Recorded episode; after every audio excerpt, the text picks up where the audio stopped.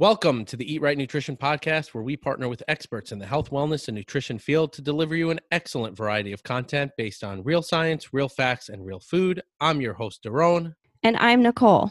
Today, we're going to talk about women and fat loss.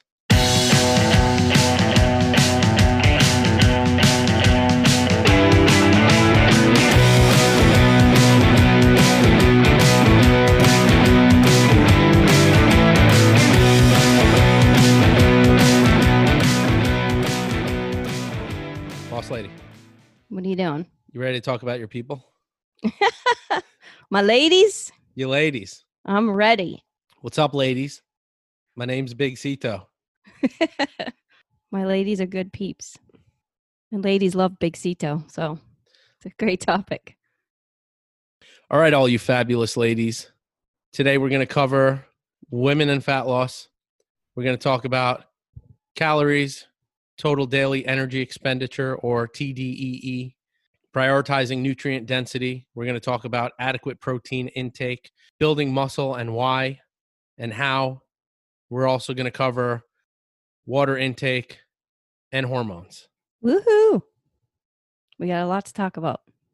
So, Nicole, Daron, women and fat loss is obviously a huge topic. hmm there's a lot involved. There are things that we want to look at, things that we want to factor into it, how to lose fat, right? And one of the reasons why we say fat loss is I don't really, I'm not really too fond, and I'm sure you as well aren't really too fond of the term weight loss, correct. right? So we want to talk about fat loss. We don't necessarily want to lose weight because that implies losing muscle, and losing muscle kind of uh, factors into your calories in versus calories out or your total daily en- energy expenditure. So let's talk a little bit about total daily ener- energy expenditure and what that means. hmm Nicole, you want to run through the list? Okay, so your TDEE basically is the amount of calories your body is burning per day, and the the components to your TDEE or what makes up your TDEE um, are things like your basal metabolic rate, your the thermogenic effect of food, your NEAT, which is your non-exercise activity thermogenesis, um, and then the thermic effect of activity, which is basically your exercise.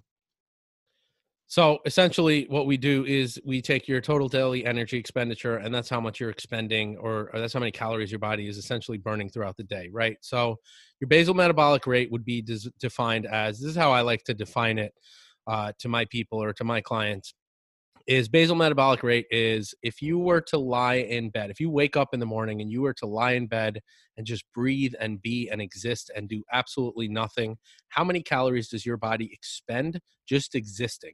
That would be your basal metabolic rate. Now your thermic effect of food is going to be the food that you eat and the digestion process and the calories burned uh, through breaking down the foods that we're eating. Your non exercise activity thermogenesis is going to be defined essentially as the number of calories that you're burning throughout the day, not exercising. Maybe you're walking around, maybe you're working, maybe uh, you're using your brain, you're studying, you're doing something like that, right? Because your brain also utilizes calories to function.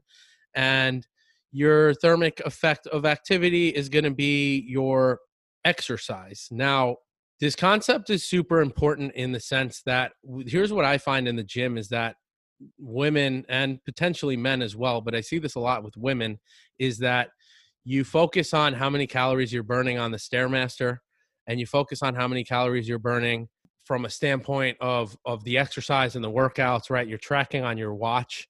Maybe you have an Apple Watch and you're tracking the total number of calories that you're burning, which I don't really know if that's really an accurate depiction because that's kind of based on averages anyway. So Yeah, never really not. you never really know how many calories you're actually burning throughout a workout.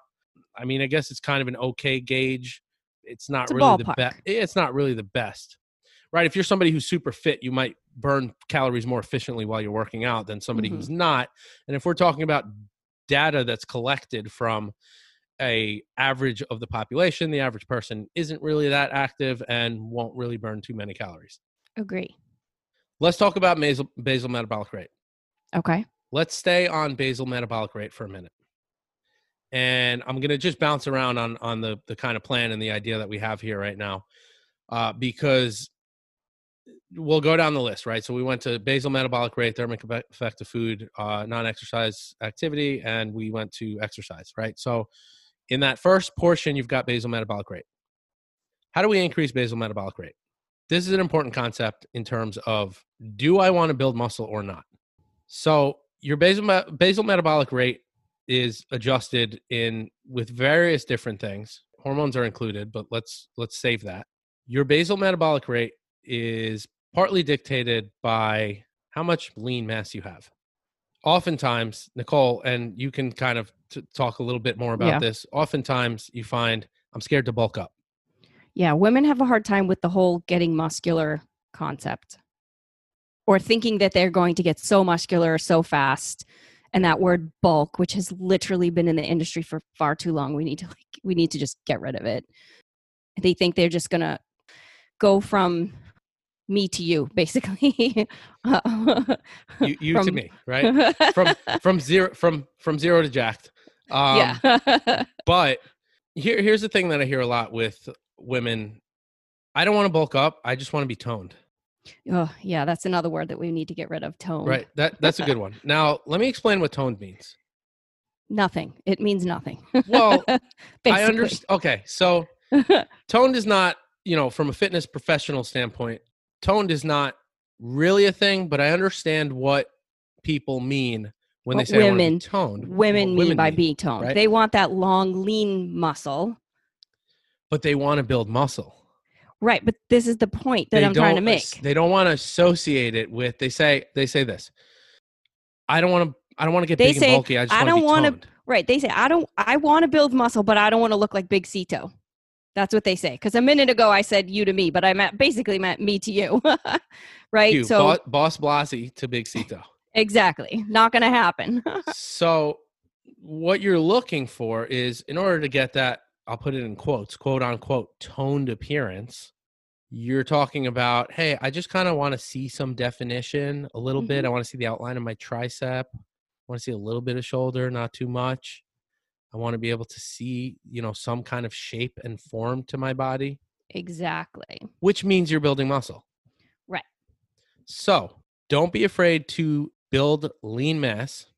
If you put on five pounds of muscle throughout your entire body, you it's not, you're not even going to see it.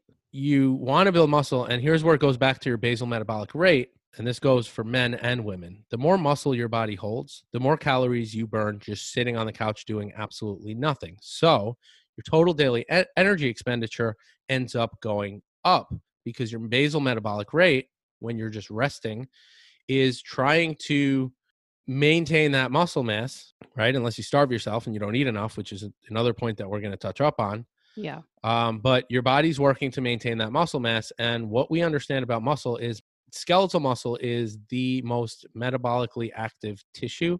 It's the most yeah. metabolically demanding tissue, and it consumes a ton of calories. Which right. is why, if you go into a starvation and you're not feeding your body enough, one of the first things your body's going to target for energy is muscle because your body says, "Hey, man," or "Hey, girl." this this this muscle is is consuming a lot of calories so i can just drop it because i need to survive Exactly. So we want to work to increase our basal metabolic rate. Now, the thermic effect of food is, you know, you can tie kind of meal frequency into that and consuming foods on a regular basis. The foods that you eat, uh, the type of foods that you eat are also important. And this is where adequate protein also comes in, in terms of the thermic effect of food, because when you consume proteins, the thermic effect of breaking that protein down is much higher than the thermic effect of carbs and fat. So, consuming more protein is going to do two things for you. One, it's going to help you to build lean mass and raise your metabolic rate. Two, it's going to increase that thermic effect of food. Both of those things contributing to your total daily energy expenditure. Right. And creating the fat loss that you're looking to achieve. Then we've got non exercise activity thermogenesis, which I, I don't really have anything to say about that. You just burn whatever you burn throughout the day with whatever you do. Mm-hmm. Uh, and then we've got the thermic effect of the activity. So the the workouts that you're doing is important. Nicole, can you talk to me or talk to us or our audience about what type of workouts you generally recommend for women? Or I don't really know that it would be different for people in general. Give me a little bit about that. Well, basically, lifting is the number one thing that I recommend to my ladies. You want to make sure that you're lifting heavy enough to actually create change in a progressive way. And you want to make sure you are getting adequate amount of cardio, but you don't want it to be the other way around. You don't want to be doing too much cardio and not enough lifting. So basically, lift first, lift heavy, lift progressively, and then add your cardio. Right. And there's a piece that I see often is I just do cardio because I don't want to bulk up, right? Going back to that bulking up thing. Yeah. Women love cardio. Part of that is it it does I mean cardio feels good. You sweat, you're getting breathless. Um, and I think for most women it's also a de-stressor. You know, it feels good to get out and, and feel that burn. But I usually prioritize that as basically the last on the list. I always start with lifting first. It doesn't feel good heavy. for me. I hate it. I hate it too. You don't have to tell me. I think you and I have had enough conversations about how much we hate cardio. So, I mean, obviously, you need it for heart health. So, you do want to do cardio. I'm not uh, saying eliminate it, but I prioritize it differently in my programs. Yeah. To me, the cardio piece is secondary to the resistance piece. Yeah.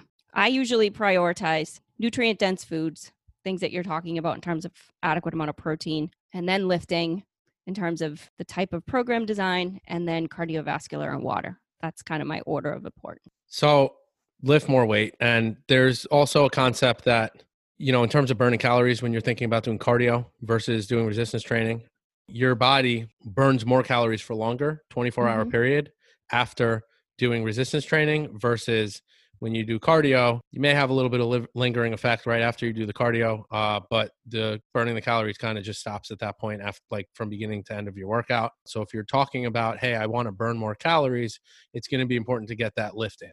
It also, I know we're going to get into like the female menstrual cycle and hormones, but building muscle and lifting is also one of the primary focuses I have with my clients that are trying to balance their hormones or trying to correct any imbalance in their menstrual cycle. Kind of has the goldilocks effect like you want to you know work out enough to create balance but don't work out too much to lose your cycle. Well i know we're going to get into that more but just to touch on it. Also i want to add osteoporosis is a big yeah. thing a big thing with women that they're more at risk than men are generally. So if you want to prevent osteoporosis build muscle right one of the most important things that we can do is to build lean mass to prevent our bones from breaking down. So strong muscles help to protect your bones and help you to burn more calories. So it's a win-win. Now, I, I, I do want to add a point that you know there, there's something that you know something that's newer in the research that's more recent in terms of that is the recommendation for women was also always to supplement with calcium and now we're, what we're finding today in research is that uh, supplementation in calcium may actually increase atherosclerotic plaque inside of your arteries because you're talking about calcification of your arteries. So if there's more cal- free calcium kind of floating around in your arteries, and you're in, a, it's kind of like you know, it's funny because we used to think. I don't want to get off topic here, but when I learned in college and when we talked about in my nutrition courses, uh, how cholesterol functions in the body and how plaque gets built up and and years later like 10 years later we're like oh wait mm-hmm. actually this is what happens. You're creating an inflammatory environment and if you're under high stress you're not getting enough sleep you're not doing all these things. You're creating a inflammatory environment inside of the body uh, that's causing some injury to the tissue and in the arterial lining and uh, if you've got excess calcium that's where that calcium is going to build up. So we've actually in terms of i know it's a little bit off topic but in terms of you know taking the calcium those recommendations have changed. My point is this the most important thing you can do to protect your bones one of the most important things that you can do is build lean mass. That's right ladies. Lift those weights. But i don't want to go down a rabbit hole. We'll get into the cholesterol thing down the road because i think it's uh, a cool topic and it's changed and evolved. Um all right so nicole you you talk a lot about prioritizing nutrient dense foods. What does that mean? Well first and foremost um, just making sure you're getting quality food, adequate protein, good sources of whole grains, and healthy fats. Is there any kind of ratio of macronutrients that you recommend generally for women versus men, or generally all the same? Um, honestly, it's different for every individual that I see. So I I I would say no. Do you have a Not general a- baseline? Not really. I mean, I know there are a lot out there, but I really try and make that as individual as possible. I mean, I always start with protein intake first. So I always set that as the number one goal. Depends on the female, but anywhere between like, oh my gosh, the range is broad. Like anywhere between on the low end 25 to 30%, on the high end anywhere from 40 to 45% of the Mm. three macronutrients. Does that make sense? Yeah, uh, thirty to forty-five percent of you know on the high end of uh, total calorie intake. Yeah. All right, so What about you? How do you do that? Do you have general? I never even asked you that question, so I'm going to ask. Do you have a general guideline? Did you like the 40 30 30 or like what's do you have something that you kind of guide off of and then change as you go?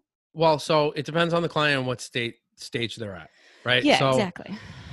with a client, if they're at a stage where they're like, "All right, cool, I'm ready for macros, let's go," right? Mhm. Which most beginner level clients aren't at that stage, but there Yeah. are some clients that will come to me and they've messed around with macros. They know what they're doing. They're like, all right, cool, just give it to me straight. And I the general the general thing for that is pretty much 40 30 30 and then we Mhm. branch off from there. Yeah. And I say, hey, 40 30 30 is not perfect for everyone. Some people need more fat, some people need more carbs, some people need less of things. And some people um, feel better with different carb to fats. Like that's one of the reasons why I play with those a lot and I set protein first. Right. And and protein isn't something I mean, protein is very satiating. So in the beginning, if you just throw a Mhm. bunch of protein in all at once, you might feel too full. You can't Right. finish your meal or you're not going to be hungry for the next meal. Mm-hmm. Mhm. I usually take where they're where they come in like if I have a female client that's never written anything down before, then I don't even we don't even go there. We just basically go with how many meals they eat, how you know, how do they feel after their meals? I mean, I go through a whole like progression. I'll have them write it down on a piece of paper and then I'll take in and calculate things for them, but if they like you said, if they've already been messing around with like a Fit Pal, My Fitness Pal or an app like that, then I'll start by changing their protein intake first or setting that as a goal. And I'm like, just focus on that one thing at a time. And then I prioritize the nutrient dense portion of the carbs, like what type of vegetables are they getting in, what type of whole grains, what type of fats, things like that. I don't really mess around with too much of the percentages till I know they're actually eating good quality food and they're prioritizing the good quality food. And then they can have some of the fun stuff and the things that they really love, you know, as a sex. Well, so with women- tier. With women and uh, prioritizing nutrient dense foods, right? Like you bring up like the vegetables and things that they're eating, right? And Mhm. the, the fiber that they're probably getting from whole grains as well. There's a gut health piece and there's also a uh, there's a gut health and hormone piece too, right?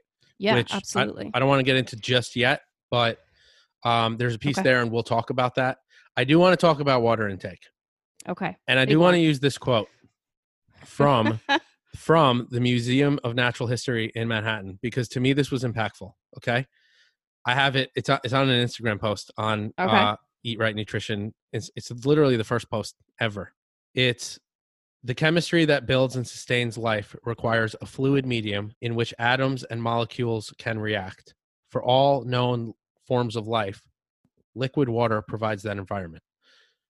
Now, Um, Ooh, Daron, good one. I'm going to get heavy on the on the metabolism piece, right? Okay. Because I have seen studies that show from from a performance standpoint that a 2% decrease in hydration, like if you're dehydrated by 2%, that will eh, that will decrease athletic performance by as much as 10%. Yeah, that's why Now- it's so dangerous for athletes to be dehydrated. Right. And that to me speaks volumes because if you're not consuming adequate water, it affects your metabolism. It's going to affect your total daily energy expenditure, right? So, with Mhm. this quote, it basically talks about a- atoms and molecules reacting, which is essentially what's happening with your metabolism, right? It's uh, metabolism is is defined as all chemical reactions occurring in the human body or in the body. So, if you look at that, all chemical reactions, if that includes breaking down fatty acids, right, to burn them as fat, breaking down proteins, turning them into amino acids, building lean muscle tissue, uh, breaking down carbohydrates, utilizing for utilizing them for energy or blood sugar, or you know storing glycogen, right, in your liver or your muscles. and your hormones, right? Those are chemical reactions as well. So Yep. if you're not well hydrated, and this I'll say to everybody as a blanket statement, if you're not well hydrated, your metabolism, your total daily energy expenditure isn't going to function as well as it should. So Nicole, what's a Mhm. recommendation for hydration and how much the average person just ballpark just like give a, a rough I usually tell women between half a gallon and a gallon of water per day, i say half your body weight in ounces per day or that. right now here's the thing if you're a little bit on the heavier side and you have you have a little bit more body fat you might not need as much because muscle needs more hydration and mu- more water than fat tissue but you know as a general rule of thumb half your body weight in ounces per day How much do you drink per day in water? I drink about a gallon a day. i i probably drink about half my body weight but i i probably should i, I probably might need a little bit more than that i used to when i was bodybuilding competing i i was like really mm-hmm. strict really religious with with the gallon jug and i looked like a tool doing it Yeah.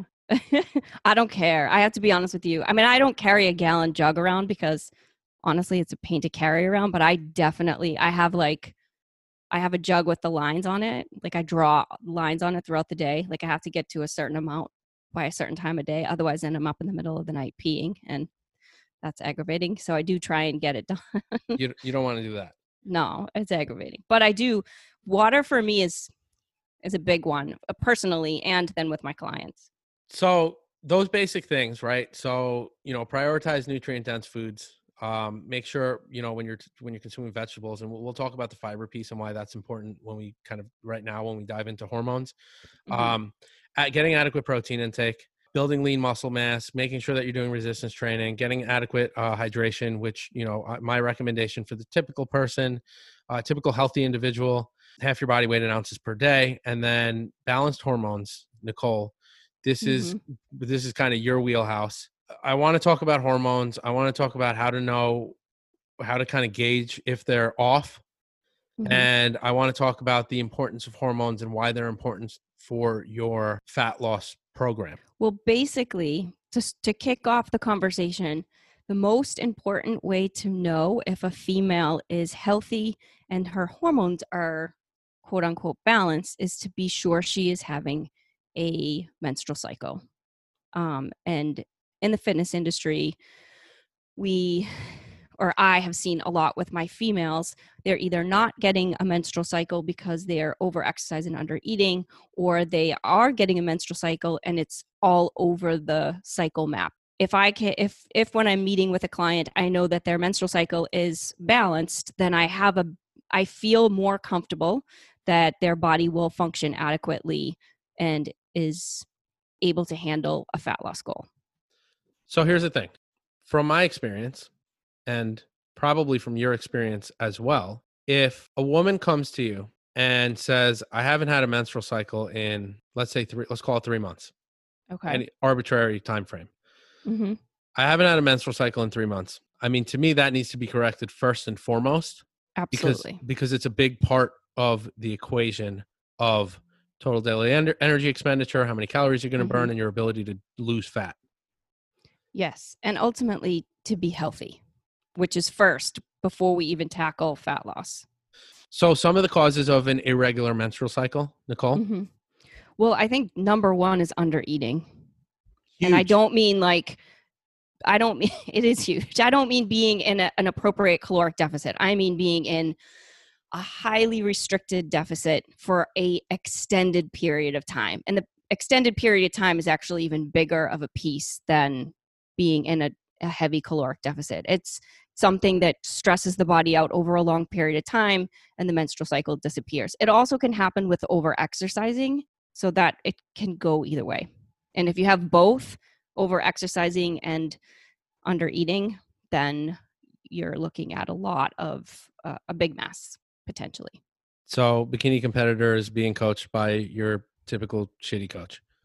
Yes, that's one of the that's one of the ways, but I have to tell you, I've seen it in a lot of regular general population women who are just trying to create a physique change and they and it's not that they don't know what they're doing. I mean, that's a piece of it, but they don't know their bodies very well and they don't understand or listen to the cues of things being kind of off track. It it ends up being that they're they're more focused on the fat loss and the physique goal than their actual health and well-being. Or how many clients have you had that have uh, been to their doctor and their doctor has told them that it's normal to that they missed a menstrual cycle?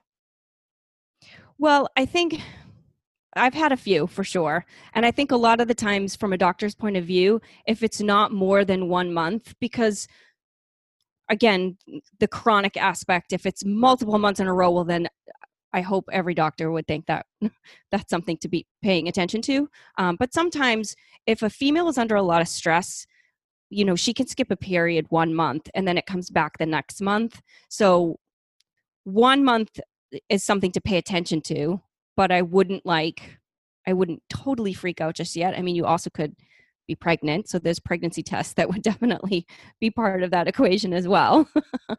but a lot of women don't go to the doctor unless they are missing their period again if they think they're pregnant one um, and two if it's a couple months at a time and they're starting to experience um, other symptoms.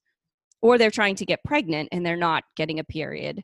That's another reason why a female would go to the doctor and get her hormones tested is to find out if she's ovulating correctly or at all things like that all right well two questions for you in regards to that uh, one you mentioned a little bit earlier that um, the regularity right mm-hmm. is that a factor that you're looking at like same same day of the month roughly roughly yeah should be right not like I got it on the 15th and I got it on the 30th?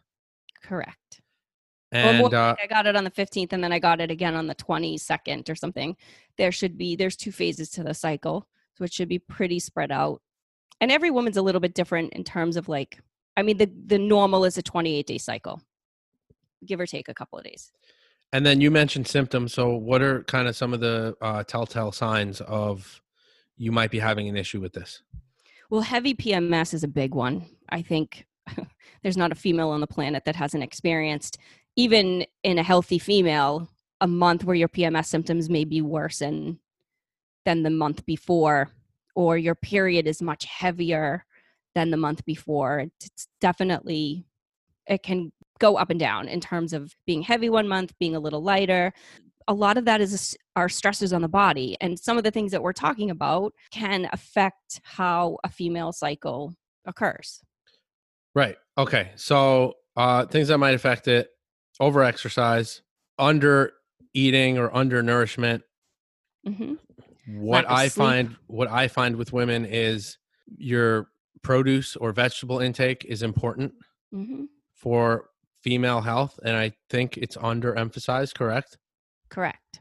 Lack of sleep, right? Things yep. that are stressors are obviously gonna gonna you know do that. And I don't think that the recommendations for sleep are any different than really men, right? You should get adequate mm-hmm. sleep. Mm-hmm. If not, maybe some supplementation might be in order, right? Mm-hmm. Like we talked about on testosterone. You can reference that episode. We talked about potentially doing uh, melatonin. We also talked about habits. We talked about shutting off the lights, things like that. Now, you mentioned two phases of the menstrual cycle. Mm-hmm.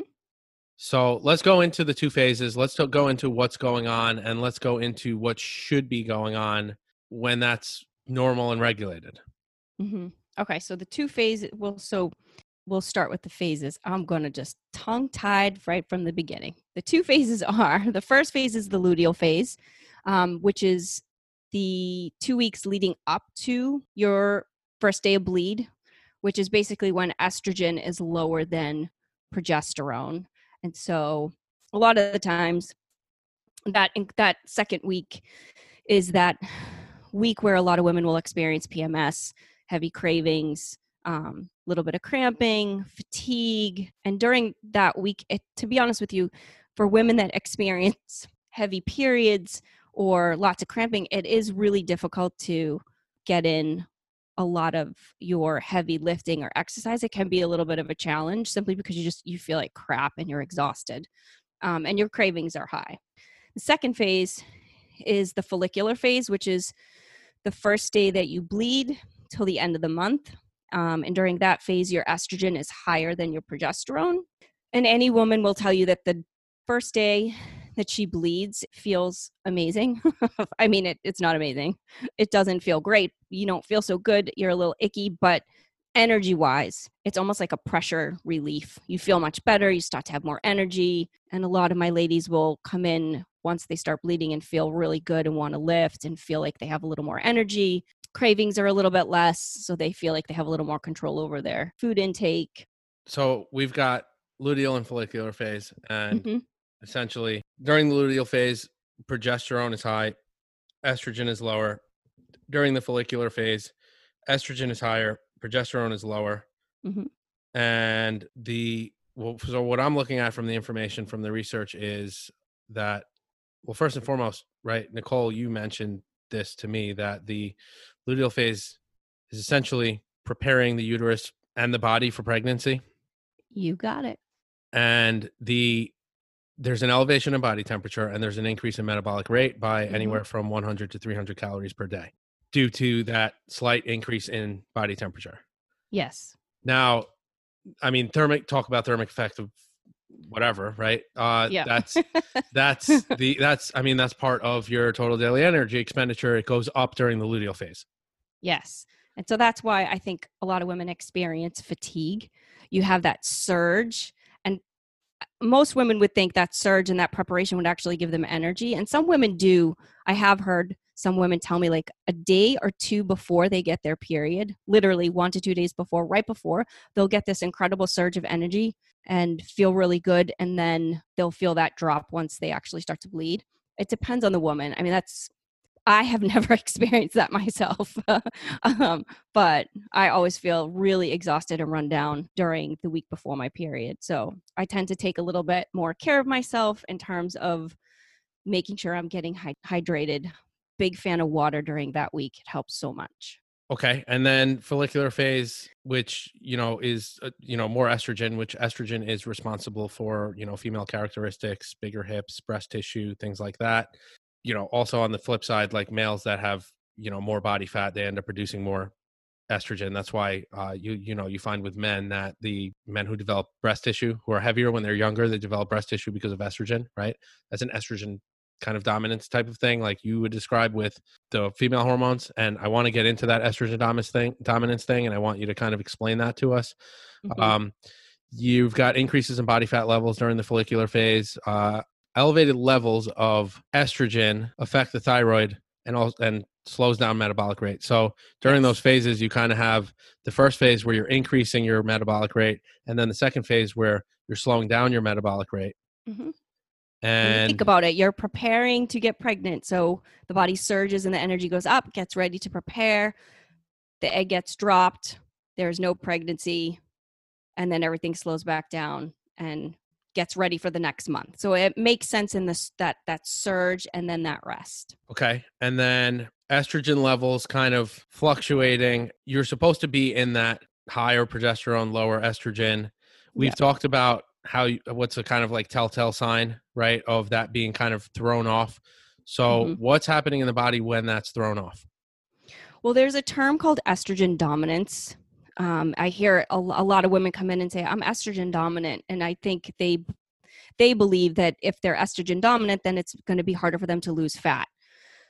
Estrogen dominant is basically a term that means that during the luteal phase, where normally estrogen is lower than progesterone, estrogen dominance means that that's flipped, that during the luteal phase, estrogen is actually higher than progesterone. So it is a dominant, it's the dominant hormone during a phase when it shouldn't be dominant. So that's where estrogen dominant term comes from.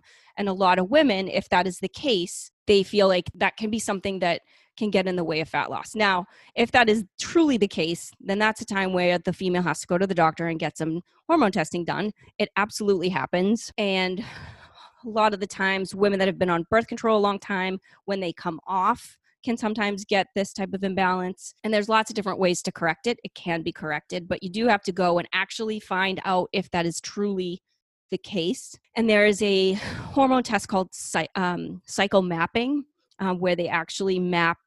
Um, you basically do like a dry urine test. You pee throughout the phases of your cycle and they test each of the phases of when estrogen is lower than progesterone and estrogen is higher than progesterone and just make sure that that is correctly happening in your cycle a lot of women will do um, cycle mapping when they're trying to get pregnant So cycle mapping, you have to go multiple times throughout the month, hmm throughout those phases to see.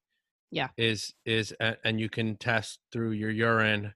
Um, I guess the amount of proge- progesterone or estrogen that's being excreted. yeah they test your levels during that time to make sure that everything is functioning correctly because if you if your progesterone if you are not adequately balanced in the progesterone during each phase of your cycle you will have trouble getting pregnant is that often tested? regularly Let no. me word it, let me word it like Mhm. this: Should that be something that people should be testing? I usually send women I, I do send women to get cycle testing if we're doing everything right in terms of their exercising, they're lifting, they're create, getting you know the nutrient density in their foods, they have adequate protein, and things still may seem off. And again, that all goes back to the discussion of what type of cycle they're having. So if I do find that women are experiencing heavy bleeds longer than five to seven days, if they're getting terrible cramps, if they're having, um, you know, if they're putting weight on rapidly, that's a surefire sign. Like, and it doesn't even have to do with anything more than you know they're exercising and doing everything they're supposed to do and they're just gaining weight and i mean rapid weight like 10 pounds in two weeks or if they came off birth control pills and they're you know you want to wait like three to six months before you actually go in to have your hormones tested because it takes some time for your body to adjust and the brain to connect to releasing hormones again after you've come off birth control pills. So there are some situations where you i will send women to get their blood work done um, but in a general like in a general sense no we always try and work on lifestyle changes first and calories in versus calories out and getting their lifts in and water intake all the things we discussed earlier in the podcast first. If that doesn't create the changes they want and things are still somewhat off then i'll send them to their doctor. Then you're having a hormonal issue that is kind of stopping you from getting where you need to go. yeah absolutely and it But definitely that that shouldn't be mistaken for I am telling myself that I'm doing all the things that I should be doing. exactly really not. exactly All right. yeah you the the one thing i will say is females are very quick to judge their body that something is wrong their thyroid is off their menstrual cycle uh, or their periods make them gain weight i mean you gain water weight leading up to your period anyway that's part of the process of each phase of those hormones fluctuating so it, all that's normal so if they're not aware of the normalcy of that part of their the way their body functions and changes, then I do try and educate them. You'd be very surprised how many women don't understand their menstrual cycle and what happens during their during the month within their own body. So it's a lot of like asking questions and figuring things out. But we always start with lifestyle. Number 1. Yeah, I mean, I've had instances with clients too where they'd come to me and they would not have a menstrual cycle and they haven't been able to lose weight and they're gaining weight and, you know, female client comes to me and I'm like, "All right, well, cool. First of all, we need to refeed you because you've been eating anywhere from 800 to 1000 calories, which like my minimum threshold has been 1300. I don't know why I set it Mhm. at 1300, but I don't think that anybody should eat below 1300 calories and the goal is to increase their calorie intake and once you increase their calorie intake that you see that they start to get their menstrual cycle back and then Mhm. over time over 3 to 6 months because things are still kind of imbalanced and they take time to work themselves out you see that weight start to come off and them to start getting results Yeah. Women are really, like I said, they're really quick to blame their body and not their behaviors on the things that aren't happening. So you want to start with the behavior change and then work. And then I work my way back. I'm like, if you're actually doing everything right, you know, you talked about calorie trackers and food trackers, my fitness pal, things like that. User error is really high when it comes to things like my fitness pal and calorie burn like the apple watch and things like that are highly overestimated in what women think they're burning so we'll we I- work on those things I think the I think the important thing for people in general to realize, but I, I see this often with women too, is is not just about calories in, calories out. It's part of the equation, but there's other important pieces and if Mhm. metabolically speaking you're you're doing this metabolic damage by and this hormonal damage by not consuming enough calories and over exercising which i see all too often that needs to stop you you have to eat enough to sustain life which would be you have to eat above your basal metabolic rate hmm right because that's how many calories it takes for you to exist and sustain life and below your expenditure Right. For a longer period of time than four hours to four weeks, right? Um, and I also would be careful with the word metabolic damage. It's it's really about adaptation, and that's what that's what women women will come in all the time and be like, my metabolism is damaged, and I'm like, well, I don't think it's damaged, although there are severe cases with disease and disorders that can happen, but a lot of the times it's metabolic adaptation. Their body has adapted to this way of life they're living and they're so petrified and i mean petrified to put any more calories in their mouth to what you're saying is okay let's change things up because you're not getting what you want doing what you're doing right? So you're not getting where so worst case scenario is i make a few recommendations we change a few things and you don't get where you are or you don't get where you're trying to go. You're still not getting there you're anyway. still not getting there. Yeah thank you. Like, I can't say it. And- you're and look- still there. So what's the harm in trying? Here's the thing. You, you bring up a good point right? It's metabolic adaptations right? So your body just says hey man i'm not burning because you're not feeding me enough. Right. Um, or hey girl right? But it's it's important and i i do think that you know eating in ex, eating a very low amount of calories below your ma- basal metabolic rate for a extended period of time it makes it that much harder and it takes your body longer to recover correct Exactly. It- absolutely. And here's the other piece to that. Women are afraid to do anything different because they do, there's no guarantee of the, what that type of change is going to be. I might gain a few pounds. Oh my goodness. But if it gets you to the place you want long term, we And- may and have might- to do that. You might, you might in the beginning, but that that's and that's the thing too is it's funny because when I tell women I'm you're gonna eat more, and they're like, "What do you mean I'm gonna eat more?" And and I'm like, "You're eating 800 calories a fucking day. Like, I, I'm not. You think I'm gonna give you 500 calories a day? Like, what? I you're I'm gonna give you. yeah. Where do you go from there? yeah, where do I go from there? The only way, the only place to go is up. Right. And I think the other piece to that is going up with the right types of foods because I always And- say that to women too. so quality of food matters too and you know this is where like the flexible dieters come out right I'm, Mhm. I'm not a big fan of that i'm i'm more into nutrient dense foods like you talked about but it's also gradual and it's a gradual increase in calories we're going to Mhm. increase 100 200 maybe if we're bold 300 calories at a time probably not even hmm we're going to gradually increase your calories so that you're not putting on excess body fat Right. at the, during that time and be patient and trust the process because it works every time Yeah. unless you've got a hormonal disturbance that us that we can't fix Mhm. that needs medical attention Right. And we address all of those things if we need to. So, but this is my whole point about the fear. Like, I mean, we can get really deep into the rabbit hole about the whole reason why women have this this fear of gaining weight is because diet culture and all this this fear I don't I don't even want to get I don't even want to go down that rabbit hole it's true though like the women are so afraid to gain a pound like god forbid um so it's embedded in their brain that that's bad like it's bad to gain weight it's it's terrible like it's bad to gain it's bad to gain fat potentially unless you have a low super low body fat but it's it's good to gain lean body mass right and change your body composition. That's what we're talking about. Like that's what women are talking about when they're talking about, oh, I want to look tone. You want to change your body composition. You want more muscle and less body fat. Right but if you're not willing to do anything to create the change then uh, well, there's nothing we can do It's also know? important to say this because I've seen women compare themselves to men and be like, oh, well, my husband is my husband Yes. has 13% body fat. Okay, well, you're a woman. You shouldn't have 13% body fat because your body is designed for childbearing right and pregnancy and making babies. Mm-hmm. Unfortunately, you were born that way, and men aren't are designed female to make men aren't designed to make babies, right? So you have a different body and you're supposed to have more body fat because it's healthy for you Exactly. and healthier body fat percentage might look like 20 22% 23% i think that's like the fit level of Yeah. uh, body fat for women right Mhm.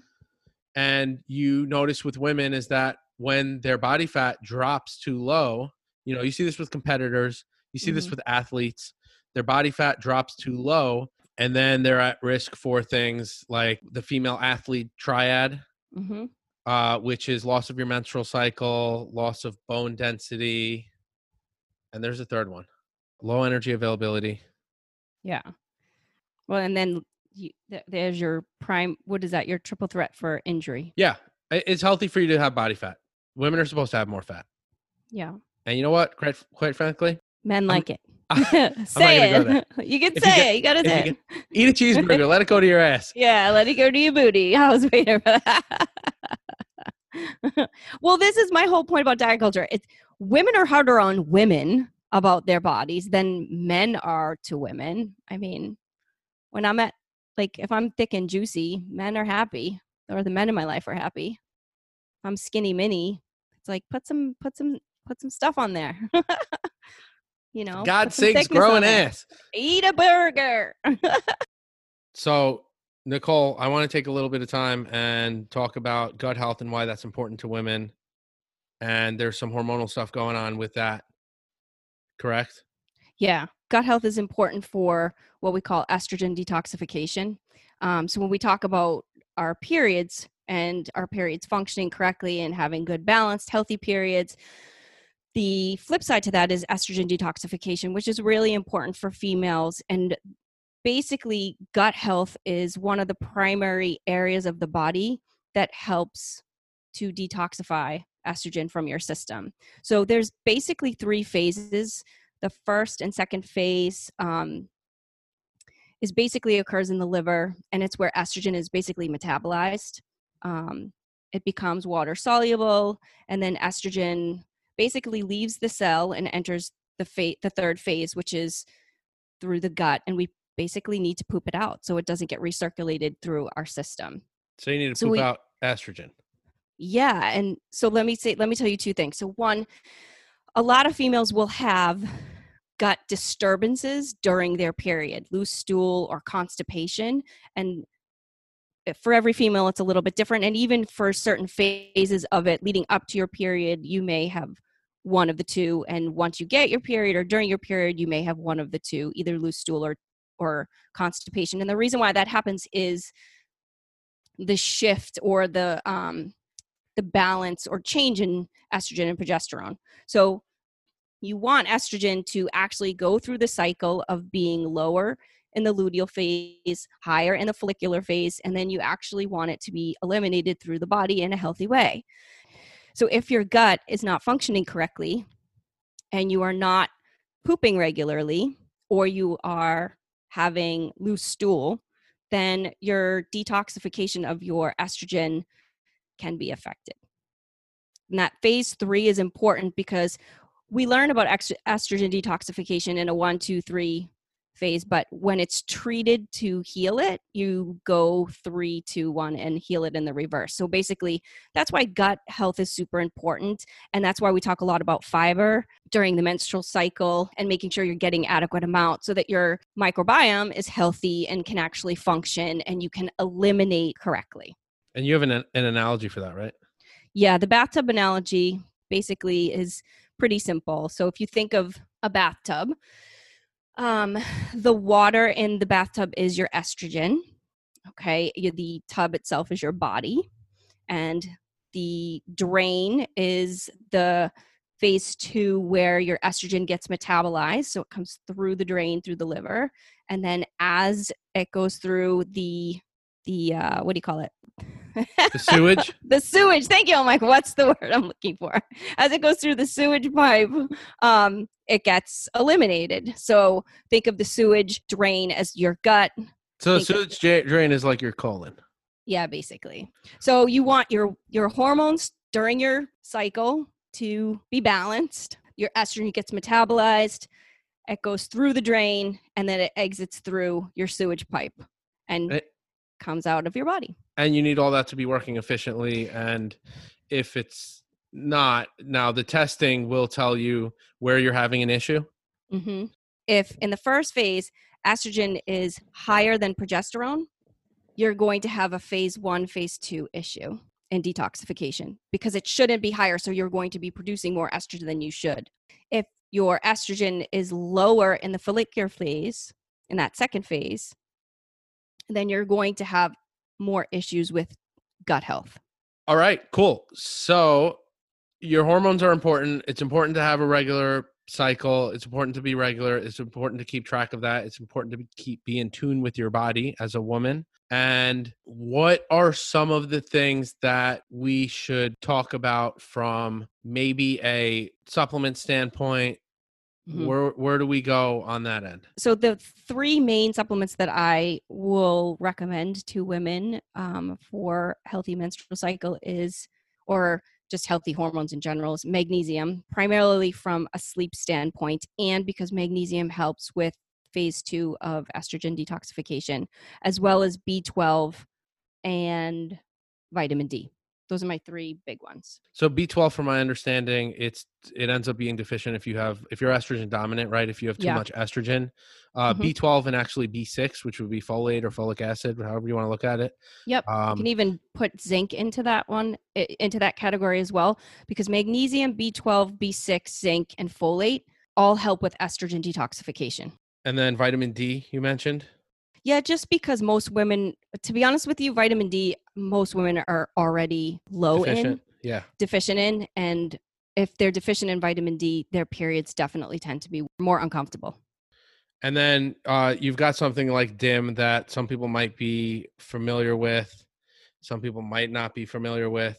DIM is a compound derived from the digestion of indole 3 carbinol, which is found in cruciferous vegetables. So essentially, you can just say, hey, you know, it's basically crushed up vegetables, um, but it's already kind of like a pre converted form. Where would you recommend that? I always tell clients so a lot of women come to me asking about DIM for estrogen dominance, um, thinking that that will help with weight loss. The first and foremost, you want to go to your doctor and find out if you are in fact estrogen dominant. So that luteal phase and making sure your estrogen is lower than your progesterone. Because the thing with DIM is because it is not food based vegetables, DIM is more appropriate for phase one detoxification. Um, and it actually can lower your estrogen more. So it actually can be dangerous, or I shouldn't even say dangerous. It's not going to be effective if you are not in need of DIM. So that's something that I always have clients go to get tested before they take it. That's not So- something I would just recommend to anybody. So you essentially want to take DIM if you've gotten tested and you know that you are estrogen dominant. Correct.